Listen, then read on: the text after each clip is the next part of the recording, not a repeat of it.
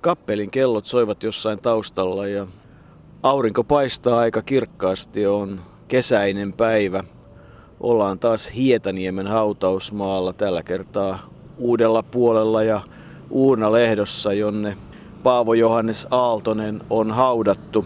Vahva Paavo, jonka värikäs ja vaiherikas elämä kuitenkin kesti vain 42 vuotta. Ihmismitassa tietysti aika lyhyen. Hän oli syntynyt 1919, mutta silti 42 vuotta oli, oli vähän aikaa, mutta siihen palataan myöhemmin. Tuo hauta täällä Uurnalehdossa on aika mielenkiintoisessa paikassa, että sen, se ei ihan helposti silmään satu. Se on aivan tuossa pensasaidan vieressä ja hautakiven teksti on sitä pensasaitaa vasten lähes tulkoon. Siihen jää ehkä metrin tila.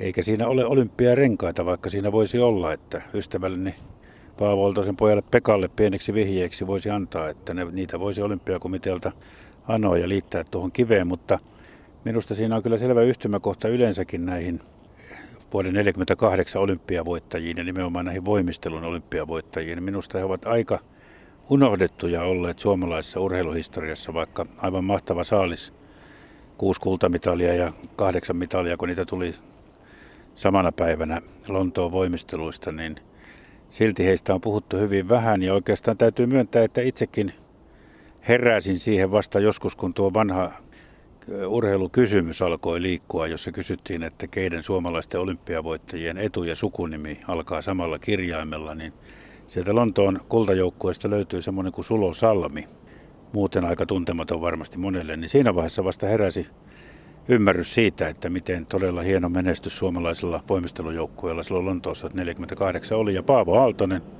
oli, oli yksi sen joukkueen keulahahmoista.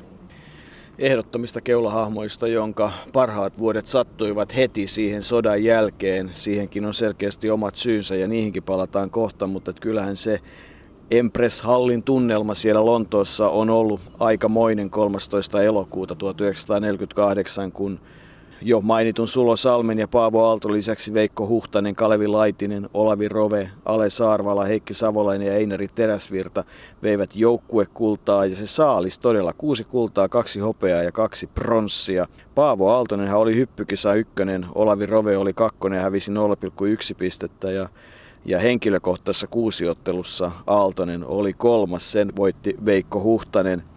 Ja kaikkein mielenkiintoisen tietysti oli se hevoskilpailu, joka monellakin tavalla on sitten sellaista olympiahistoriaa.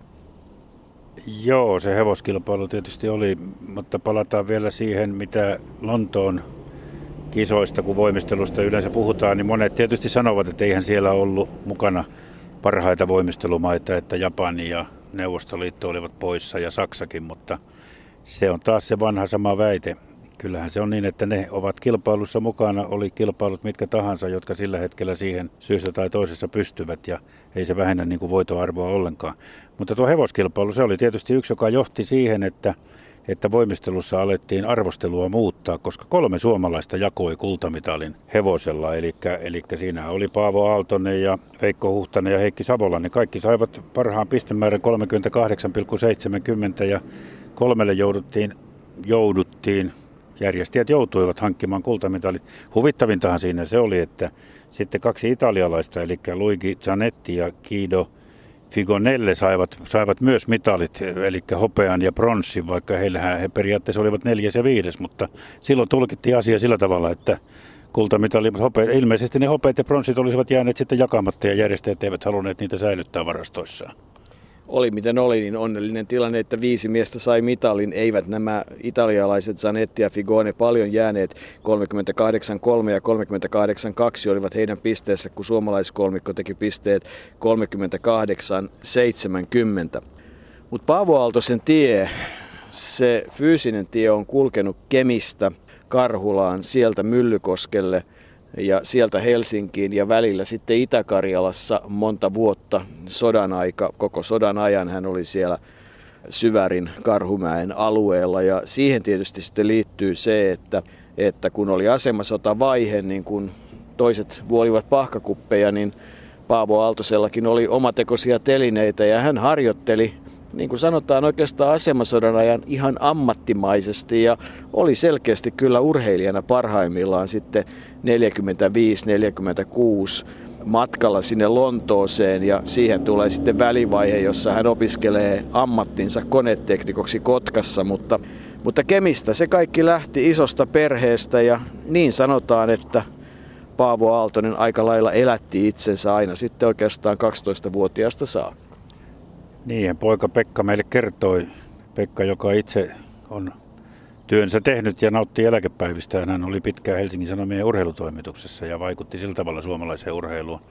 Mutta isä Paavo todella lähti Kemistä jo 12-vuotiaana, tai en tiedä lähtikö hän silloin vielä 12-vuotiaana, mutta oli hyvin itsellinen jo siinä alusta alkaen. Ja, ja tuota, kansakoulun pohjalta lähti sitten maailmalle, mutta tietysti tuo voiman kipinä ja voimistelun kipinä tuli siellä jo veljien kanssa ja naapurin pojan kanssa kilpaillessa. Ja, ja joissakin lähteissä on mainittu, että silloin olisi syntynyt tuo hänen lempinimensä Vahva Paavo, mutta kyllä kai todellisuudessa sen lempinimen antoi vasta, vasta Lontoon kisojen valmentajana, voimistelujoukkueen valmentajana ollut Pirjer Steenman, jonka haudella olemme tänä kesänä myös vierailleet tuolla Kymin vanhalla hautausmaalla. Mutta vahva Paavo kuvasi sitä, että Paavo Aaltosella oli sitä voimaa.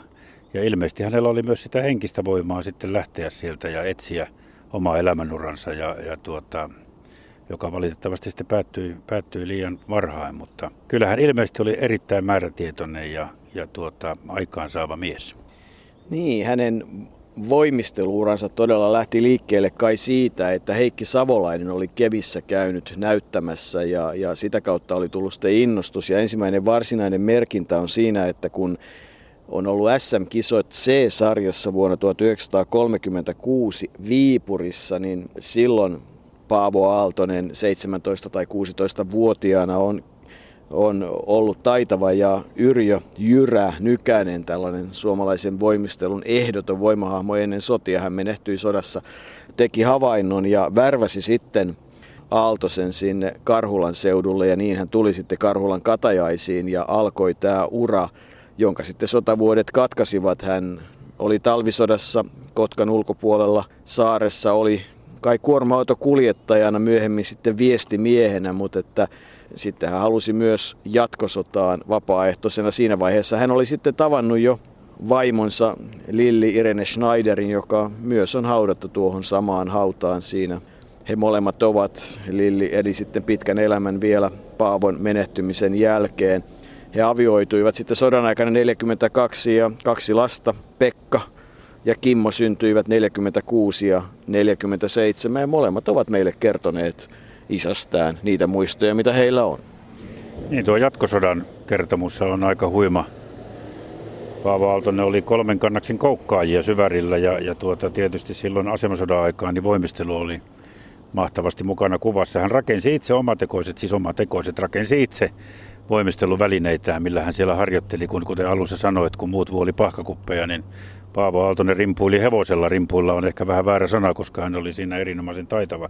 Ja, ja tuota, Itä-Karjalan mestaruuskilpailujahan silloin pidettiin. Ja, ja tuota, mutta hän oli sitten Pekan mukaan kovinkin katkera siitä, että nuo omatekoiset välineet, varsinkin hevonen, jäi sitten sinne sodan jalkoihin. Sitä ei nyt oikein voinut sieltä raahata pois, kun tuli lähtö takaisin kotimaahan, joten, joten tuota, se, se jäi sinne ja kaikki muutkin välineet, mitä hän rakensi. Mutta sitten siinä Siinä nimenomaan perääntymisvaiheessa niin tuli, tuo, tuli tuo huima juttu, että hänen isä, isä oli Pekalle kertonut, että hän tuli Syvärin yli viimeisenä miehenä ja nimenomaan sitä siltaa pitkin, joka on kuvattu tuntemattomassa sotilaassa ja joka sitten räjähtää ilmaan, että hän toi viimeisenä siitä viestitavaransa yli hevoselta ennen kuin silta lakkasi olemasta.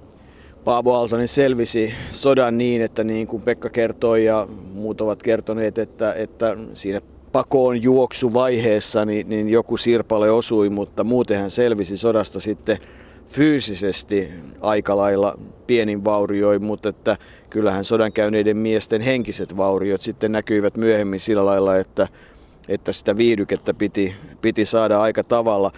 Silloin todella hän oli ehkä parhaimmillaan silloin 45 urheilijana, vaikka se ura sitten jatkui Helsingin olympialaisiin saakka. Siihen väliin mahtuu vuonna 50 MM-kultaa rekillä. Silloin oltiin Baselissa ja toinen siellä joukkuekilpailussa. Ja siihenkin liittyy sellainen tarina, että, että se kai se rekin MM-kulta oli kuuluisalle sveitsiläisvoimistajalle Stalderille. Moni muistaa Stalderin taiton aika lailla pedattu, mutta kun tämä tippui rekiltä, niin, niin ei voitu sitten Stalderia laittaa voittajaksi. Paavo Aaltonen aika usein mietti sitä, että voimistelu arvostelulajina on, se on hankala laji, koska siinä voidaan tehdä tietynlaisia ratkaisuja. Veikko Huhtanen muuten oli silloin 50 siinä kilpailussa kakkonen. Että, ja sitten ollaan matkalla kohti Helsingin olympiakisoja, joista sitten kyllä tuli Paavo Aaltoselle tosi suuri pettymys. Sen jälkeen on nyt Suomi aivan lähellä. Ensin tässä välissä on Irlannin joukkue, mutta Suomen joukkue tuli tuolta jo tuolta taka, takasivun, pää, pääsivun pääportista sisälle ja on nyt jo kentälle tulossa kaarteessa. Nyt kääntyy juuri Suomen nimikilpeä kantava partiopoika pää suoralle ja sen jälkeen seuraa parin kolmen metrin päässä lipun kantaja kymmenottelijamme Hannes Sonk ja hänen käsissään Suomen lippu liehuu kauniisti tässä lauhkeassa kesätuulessa. Sonkin takana marssii joukkueen ylijohtaja konsuli Himber. Meidän joukkoemme näyttää olevan paljain päin, upseereita lukuun ottamatta. Heillä on tummansininen takki, harmaat housut ja marssi ainakin täältä eteenpäin katsoen näyttää hyvin ryhdykkäältä ja tasapainoiselta. Joukkue lähenee nyt kuninkaallista aitiota. Himberin takana marssii ensimmäisessä rivissä joukkueen keskusjohto, jossa näen siellä johtajat Suvannon, kenraali Östermannin sekä Kalevi Kotkaksen ja tuomari Haran. Nyt Hannes Song tekee kunnia. Hän kääntää lipun oikealle suoraan aitiota kohti. Suomen joukkue saa oikein, nyt se marssii kuninkaallisen aition ohi, saa hyvin suuret suosion osoitukset. Kuningas nousi seisomaan, tekee kunniaa. Minä en ole huomannut aikaisemmin, onko hän tehnyt sitä muille, mutta nyt kiinnitin huomioon juuri tähän. Hän seisoo kunnia-asennossa teidän sotilaallisen tapaan kunnia Suomen joukkueelle. Mutta palataan vielä sinne Lontooseen 48, koska, koska tuli se hevosen kultamitali, jaettu kultamitali ja, ja sitten joukkuekilpailun kultamitali, mutta kyllähän ihan oman henkilökohtaisen kultamitalinkin Paavo Aaltonen Lontoossa sai, eli hypyssä. Ja hän on itse sitten kertonut, että hän voitti, kun viittasit äsken tuohon arvosteluun, niin hän on ollut sitä mieltä, että ei hän oikeastaan sitä kilpailua voittanut, että hän ei osannut hypätä oikeastaan ollenkaan, eikä antanut sille Lontoon hypylleen. Tietysti kultamitalille ehkä antoi, mutta hypylle ei antanut paljon arvoa. Oli sanonut, että se oli surkea urho hyppy kädet koukussa ja usein hän korosti sitä, että se oli vähän tuomaripeliä ja sirkusta koko voimistelu jo siihen aikaan. Kyllähän vielä nykyisinkin voidaan sanoa, että jos jollekin Nadja Komanetsille annettiin Montrealissa täysiä kymppejä, niin, niin mitä voidaan sitten antaa, kun joku voi tehdä vielä paremmin. Joku arvosteluhomma siinä täytyy olla. Ja se hevonen nimenomaan Lontoossa johti siihen, kuten Tuomo Jalantie on sanonut, että sitten ryhdyttiin muuttamaan näitä arvosteluperiaatteita hyvinkin radikaalisti. Ja sen takia esimerkiksi Heikki Savolainen ei enää sillä liikkeellä voinut edes menestyä Helsingin olympiakisoissa.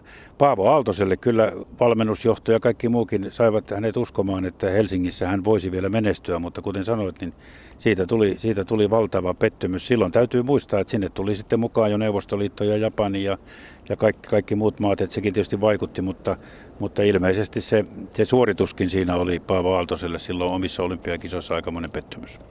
Niin, silloinhan oli mahdollista uusia niin sanotusti se pakollinen liike ja kun Paavo Aaltonen ei ollut tyytyväinen parhaan telineen liikkeeseensä, niin hän päätti sen sitten uusia sillä seurauksella, että tippui ja siitähän tulee jo niin paljon vähennyksiä, että sitten nämä sijaluvut alkaa olla 35 alkavia ja niin edelleen, että, että joukkuekilpailun pronssimitali oli hyvin valmistautuneelle miehelle tosi iso pettymys. Siihen tietysti mahtuu väliin se vaihe, joka on mielenkiintoinen, että, että kun Karhulasta mies tulee takaisin olympiavoittajana ja suurena sankarina sinne kaupunkiin tai kauppala kai se silloin oli, niin, niin ö, oli oletettavaa, että, että näiden juhlienkin jälkeen miehestä pidettäisiin hyvää huolta, mutta jotenkin on jäänyt semmoinen tunne, että kun sitten siitä Karhulasta ei löytynyt järkevää työpaikkaa ja oli pakko lähteä sitten Myllykoskelle töihin, niin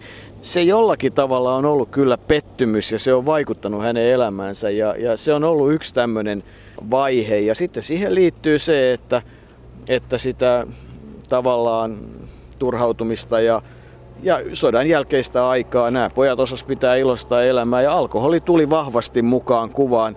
Kerrotaan sitäkin, että oikeastaan ainoa kerran kun voimistelijat ovat saaneet jonkinlaista tiliä tehtyä, niin on Lontoon jälkeisellä viihdytyskiertueella, josta sitten saatiin palkkioita ja se on ollut aikamoista toimintaa. Niin, Pekan mukaan voimistelijoiden iloista elämää silloin näytöksissä kiertueella niin kuvasi hyvin se, että että kun kuulutus tuli ja nimiä kuulutettiin, niin telineelle meni se, joka pystyy. Sen oli isä kertonut. Se oli varmasti pettymys. Hän oli kouluttautunut koneteknikoksi ja, ja oletti varmasti, että Karhulasta, jossa oltiin pitkään asuttu, niin työpaikka järjestyisi. Mutta eihän niin käynyt, eikä sieltä tullut rantatontteja eikä mitään muitakaan niin kuin nykyisille olympiavoittajille. Ja sitten Myllykoskella oltiin vajaa vuosi, mutta sitten hän sai kulutusosuuskuntien keskusliiton tehtaasta töitä Herttoniemestä Helsingistä ja niin perhe muutti sitten ennen no, vuonna 50 muutti Helsinkiin silloin. Ilmeisesti Elannon isku etsi voimistelijoita, TUL keräsi voimistelijoita Elannon iskuun ja, ja, ja Paavo Aaltonen tuli sitä kautta.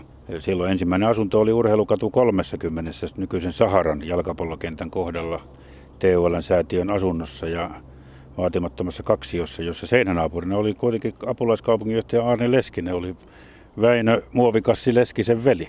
Niin, kyllähän silloin tosiaan se kaksio, joka siinä oli ja, ja se elämä siinä, niin siitä sitten alkoi se vaihe, johon liittyy tietysti sitten ne Baselin kisat ja, ja Helsingin kisat ja se pettymys niiden myötä. Ja sitten pikkuhiljaa se vaihe, jossa myös tulee raitistuminen, tai itse asiassa ei raitistuminen, vaan AAn avulla Paavo Aaltonen pääsee alkoholista. Hän on kuivilla oikeastaan loppuelämänsä ja ja jo jollakin lailla jäi mieleen se, että kun niitä omatekoisia telineitä oli siellä Karjalassa, niin omatekoisista telineistä tuli sitten myös myöhemmin ammatti, eli oma yritys, joka oli voimistelu telineliike tai voimisteluliike Paavo Aalto, niin hän teki näitä Paavon kaari muun muassa, hevosen kaari oli yksi semmoinen tuote ja kaikkia sitten mitä siihen liittyy, hän kalusti erilaisia voimistelusaleja ja asiakkaita oli, eli käytti sitä ammattitaitoaan ja sitä, että halusi aina tehdä käsillään asioita.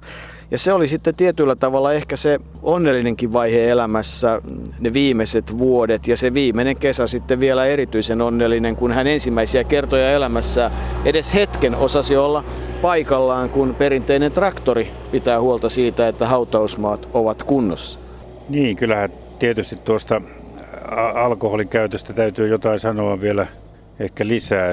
Silloinhan kerrottiin, että ennen on tuota, muun muassa Pirjer Steenman valmentaja oli Paavo Aaltosen ja kumppanit pakottanut sinne omaan saareensa harjoittelemaan, ettei tulisi läträttyä, mutta näin jälkeenpäin tuntuu tietysti aika, aika huimalta, koska Pirje Steenmanille maistui myös hänellekin, mutta ilmeisesti sitten valmistauduttiin kuitenkin eri, erinomaisen hyvin. Pekka, poika ja Kimmokin varmaan tietävät, että kyllä sillä sodalla, sodalla jotain vaikutusta siihen alkoholin käyttöön, käyttöön täytyy olla. Hän sai jossain vaiheessa sirpaleen jalkaansa silloin ja siinä on ehkä sitten tuo viina tullut mukaan kuvaan, mutta niin kuin sanoit, niin hän kyllä raitistui, mutta aika hauska tarina. Minusta on sitten Paavo Aaltosen tuollaista suoraviivaisesta käyttäytymisestä Portugalissa, kun hän oli kilpailemassa ja kuten Pekka kertoi, niin aika tämmöinen suomalainen perusmies, niin kun kukitustyttö oli tullut antamaan palkintoa ja, ja palkinnon antamisen jälkeen antoi myös poskisuudelman, niin Paavohan teräytti naista kunnolla suulle, intohimoisen suudelman ja siitä nousi aikamoinen kohu ja tapauksesta, kun oli paikallisessa lehdessä sitten kuvaakin ja kotiin tullessa, niin Heikki Savolainen oli sitten tullut selittämään Paavo Aaltosen vaimolle, että eihän siinä mitään suurta rakkaussuhdetta ollut, vaan siinä oli vain tuommoinen hetken mielijohde. Suomalaiset miehet maailmalla, voimistelijat tietysti matkustivat paljon erilaisissa maaotteluissa ja, ja niitä matkapäiviä kertyi. Kyllähän sitten Helsingin jälkeen todella se liittyy tarinoita siihen omaan yritykseen ja, ja siihen, että kun sitten muun muassa Paavo Aaltonen 56, kun siinä jäähallin kupeessa, nykyisen jäähallin kupeessa, niin siinä missä nykyisin on sitten tämmöinen keinonurmikenttä, niin oli tämmöinen voimisteluharjoitusalue, niin hän meni viemään sitten 56 kisoihin valmistautuvalle joukkueelle uutta ponnistuslankkua, niin, niin siinähän sitten kuitenkin otti takin päältään ja heilahti muutaman kerran nojapuulla ja Birger Stenman siitä innostui, että, että Paavo Paavo, että muutaman kuukauden harjoittelu ja siinä marras-joulukuun vaihteessa, niin siinä Melbourneissa olet parhaimmillasi. No, ei isä sitten siihen poikien mukaan lähtenyt mukaan, mutta aika hauskaa on se, että Heikki Savolainen vielä vanhempana valtiomiehenä jossain vaiheessa vakavasti vielä pohti, että pitäisikö hänen lähteä pelastamaan suomalaista voimistelua Melbourneen, jossa oli kyllä jo sitten hyvin kokenut joukkueen mukaan. Näin oli, mutta palataan muuten vielä tuonne Lontooseen, kun unohtui tässä kertoa sinulta ja niin kuin minultakin, mitä Kimmo Aaltonen kertoi. Lontoon. Mehän olemme tehneet Viljo Heinon haudalla myös tässä tarinaa ja Viljo Heinohan oli suurin pettymys suomalaisille Lontoon olympiakisoissa. Keskeytti kymppitonnilla ja ei siinä maratoni 11 sijaa sitten ketään lämmittänyt ja hän, hänestähän tuli lähestulkoon kansan petturi, mutta, mutta Kimmo Aaltosen mukaan niin siellä lääkäri Rossier oli, oli ens, ennen kisoja tehnyt urheilijoille tämmöisen energiapakkauksen, jossa oli muun muassa hunajaa ja vehnäalkioita ja mitä kaikkea lienee ollutkaan. Ja se oli kuulemma sekoittanut urheilijoiden vatsaa aika tavalla. Ja esimerkiksi juuri Viljo Heino oli, oli stadioniltakin juossut suoraan tarpeille. Voimistelijat ehkä pelasti se, että, että tuota, voimistelut olivat vasta sitten sillä aivan siellä kisojen loppupuolella toisella viikolla. Viljo Heinohan oli Paavo Aaltosen hyvä ystävä, että ilman Lontoon kisoissa niin ei mennyt varmaan päivääkään, etteivät he olleet yhdessä. Ja tietysti taustalla oli se, että molemmat olivat Karhulasta kotosi, joten tämä energiapakkaus, niin se ei ole kyllä oikein tullut missään esille, kun on puhuttu siitä, että mikä, mitä kaikkea siellä Viljo Heinon epäonnistumisen taustalla oli. Mutta saattaa olla, että sekin oli yksi osatekijä.